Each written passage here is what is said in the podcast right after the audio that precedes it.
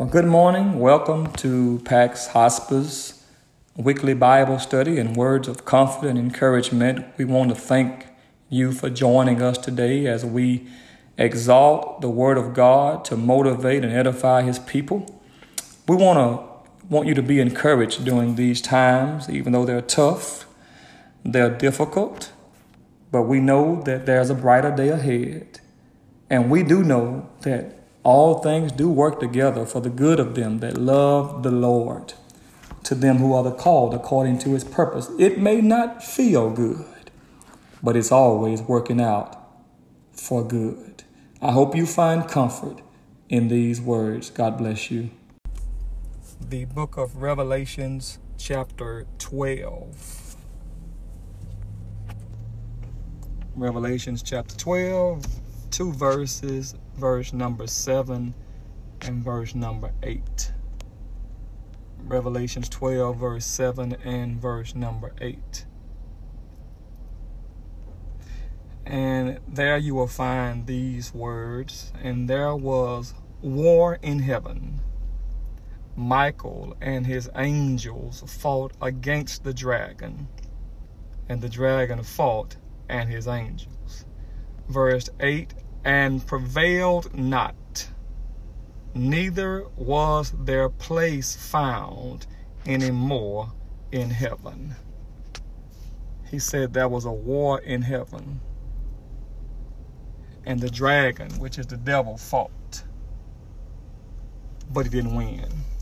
And I just want to talk about for a few minutes, for the next few weeks, how to win over the devil. How, how do we do that? How to win over the devil? My brothers and sisters, we are living in precarious times. We're living in days where it seems that the devil is trying to strong arm, strong arm his God's children. You know, one writer said that one of the problems that we have as Christians is that we don't really know the enemy. He said that if we know the enemy and we know ourselves, that we don't have to fear the result of a hundred battles. The writer said that, that, that warfare is made easy when you know yourself and you also know the enemy. However, he said that, that if you know yourself, but you don't know the enemy, he said, watch this, for every victory that we gain, we will also suffer a defeat. And a lot of us, we know ourselves. We know our weaknesses. We know our strengths. We know our likes. We know our dislikes. We, we know ourselves. But the undeniable reality of this human condition is that too often we spend more time on ourselves than we even do God. Or we even do trying to learn about the demonic realm. The Bible tells us, if we would look at it, that this enemy that we're talking about is clearly alive. He, he he's alive. Peter says that you and I ought to be vigilant he said that we ought to be sober because we have an adversary who's like a roaring lion seeking whom he may devour. So, so, so it's okay, my brothers and sisters, for us to know ourselves. But, but if you don't know the enemy, for every victory that you gain, you shall also suffer a defeat. And so I, am glad today that, that, that our great commander in chief, I'm glad today that God did not want to leave us without clue regarding the battles that we will have to deal with. For the word of God tells us that the weapons of our warfare are not carnal, but mighty through God to the pulling down of strongholds. Paul says that, that, that we have to understand that, that we don't fight against each other. He said that we, we wrestle not against flesh and blood, but against principalities, against spiritual wickedness in high places, against the rulers of darkness in this world. Therefore, we have to do what? Put on the whole armor of God that, that we may be able to stand against the wiles of the devil. And what I'm excited about today is that you and I should, should not just know ourselves, but, but also know the attacks of the enemy. So, so today, for a few minutes, I don't want to talk about you and I because we know us. We we know what we like. We know what we dislike. We know what we can handle. We know what we cannot handle. But here is the reality. Listen to me closely. Unfortunately, the enemy, talking about the devil, also knows what we like. And unfortunately, he knows about us, but we don't know enough about him. The, the text that I chose today, John the Revelator, while exiled on an isle called Patmos, he had been given what, what is called a post apocalyptic glimpse of, of what shall unfold after the rapture of the church. Well, after the rapture of the church, there's going to be a period called the Great Tribulation period. There is a seven year period in which the Antichrist, the locust, and the beast will come. So, such a deplorable predicament will that period be that, that people will have to literally have the mark of the beast on their forehead and on their hands in order to trade in the marketplace. So, such a deplorable condition uh, of this tribulation period that, that people literally will try to commit suicide and cannot die. God is going to perhaps send back two witnesses. Perhaps it's going to be Moses and Elijah, Enoch and Elijah to preach for 1260 days so people can be converted to the faith. It is in this context we see uh, the enemy, how he's trying to antagonize either the new believers or those saints who had been converted to this movement.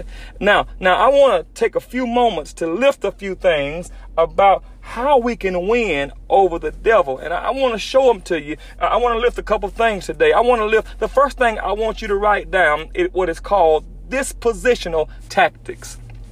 Dispositional tactics. What, what do you mean, Brother Hutchins? It, it's in verse 7.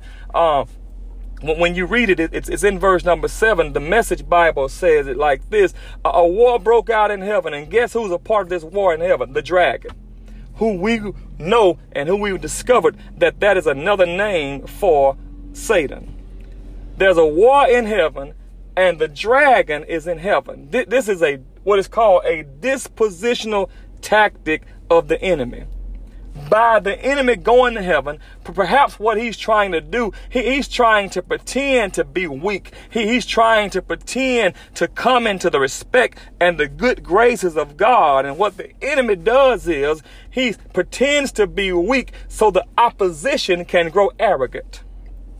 Let me let me stop there for a moment because a lot of us that, that's on the phone, a lot of us we know people that that really don't understand what I'm talking about. We don't we don't understand the dispositional tactics of Satan. See, see, see, just because you can speak in tongue, just because you may have a Bible you tote and scriptures you can quote, does not mean that any of us are exempt from the attacks of the enemy.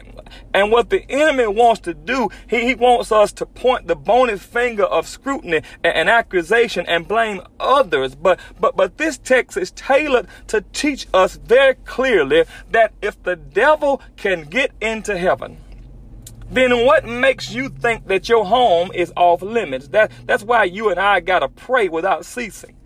But because the enemy would never leave us alone. I don't care how long we've been in the church. I don't care how long we've been studying God's word. I don't care how long we've been preaching, how we've been teaching uh, the gospel of Christ. None of us are exempt from the devil getting into our lives because if the devil can get into heaven, come on and be real, y'all. If he can get into heaven, then he can get in you. So, so don't you ever get so uh, beside yourself if you're on the line to think that the devil can't get into you because you're not exempt. So, so that is the, the dispositional tactic. But, but, but the second thing I want to show you very clearly is his deceitful appearances. deceitful appearances. is right there in verse 9. It says, And the great dragon was casted out, that old serpent called the devil and Satan, which deceiveth. Which means that that that you you can't sit back and expect him just to come one way. You know, no, no, that, that he, he is a master of disguise. He, he's a master. He, he's a master who is skilled in, in, being able to deceive and, and pretend to be weak. Now, here's what caught my eye. He's an old serpent, but he's a great dragon. Y- y'all, some of y'all didn't get that. Let me say it again. He's an old serpent, but he is a great dragon. Now that made me think about something. Uh, that made me think about my youngest son, Caleb. He was born October 31st, 2005, and he weighed one pound and 11 ounces.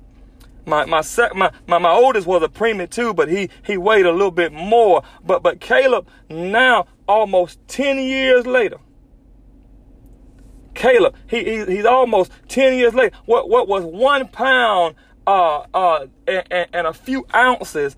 Now he's he's a hundred pounds. Can I tell you what happened to him? Milk, McDonald's, Wendy's, chicken nuggets, ham sandwiches. In other words, somebody been feeding him. Well, well, Satan was a serpent in Genesis 3. But now in Revelations, it says he is a dragon. Can I tell you what happened? Can I tell you how he went from a serpent to a dragon? Somebody been feeding him.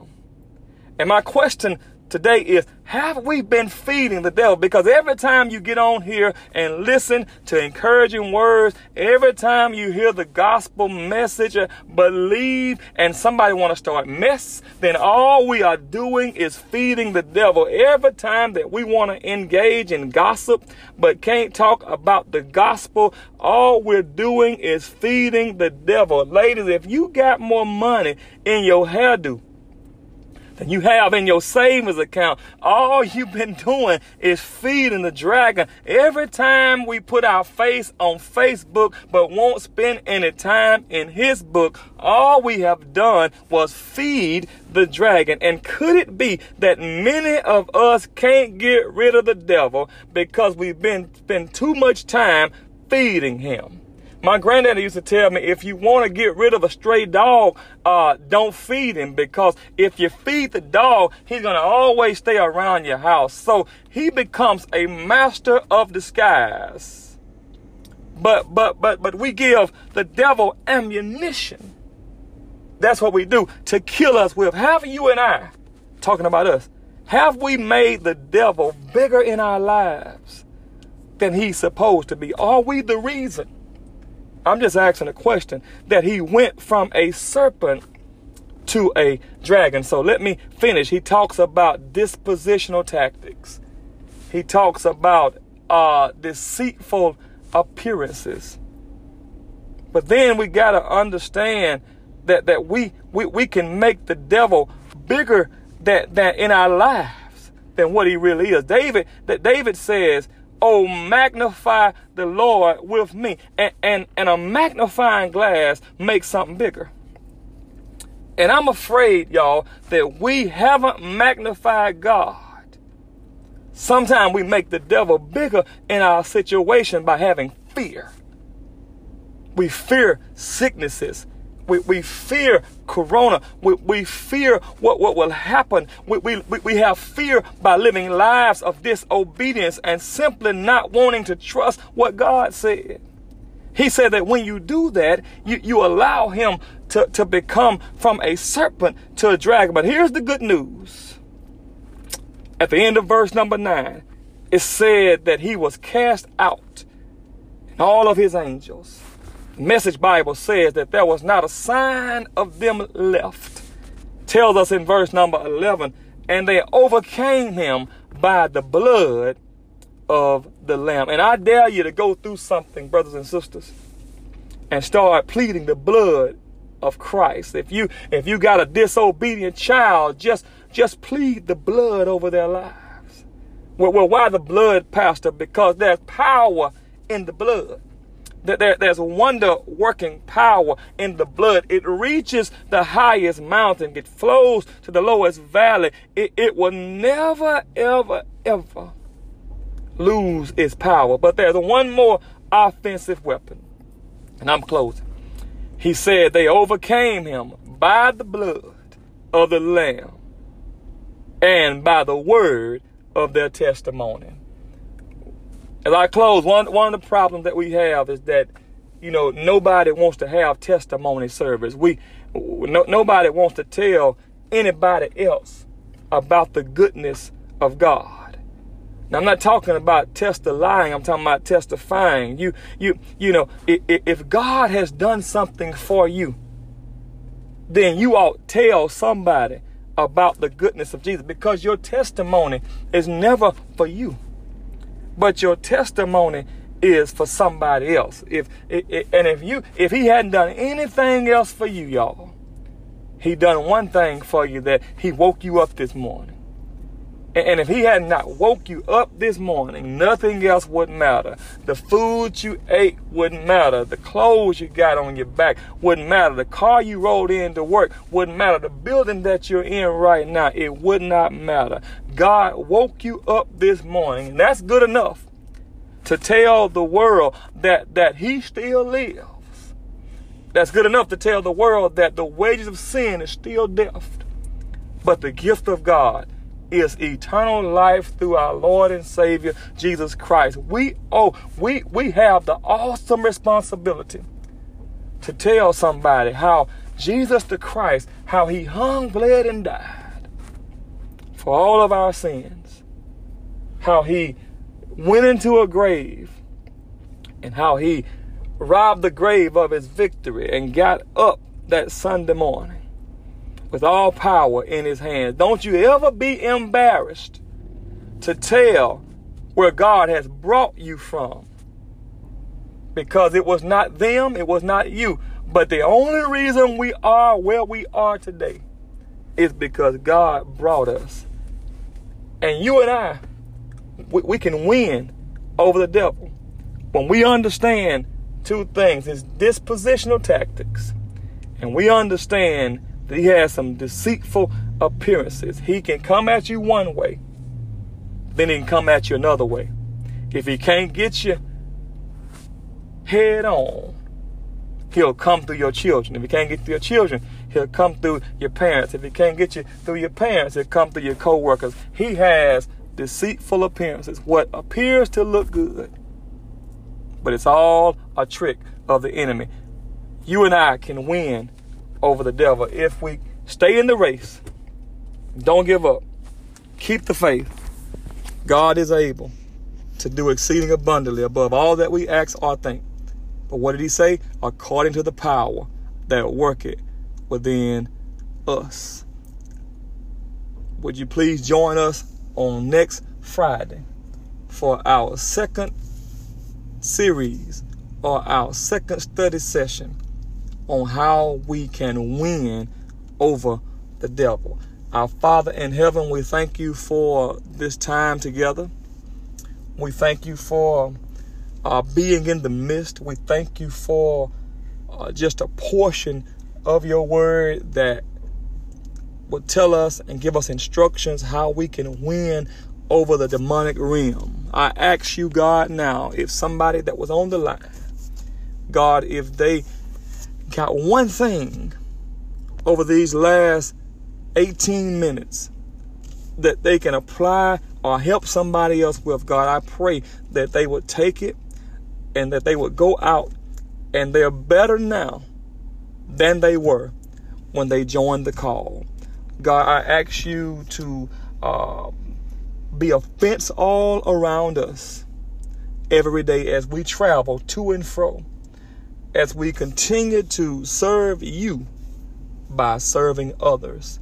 Now, God, there's a special prayer for a young man that was involved in a motorcycle accident that that's on the ventilator that that's not doing well. God, I will not tell you what to do, but I can ask that your will be done. And God, help the family accept your will because your will is what's best for us. But God, if it be thy will, God, work miracles. And I just believe, I don't know him, but if you work a miracle, I, I just believe perhaps somebody that, that don't know you in the pardon of their sin, perhaps it may be him, it may be somebody else. I just believe that they'll grow closer to you. God, I thank you for what you've done. I thank you for what you're doing. And God, I thank you for what you will do. In Jesus' name we pray it all. Amen.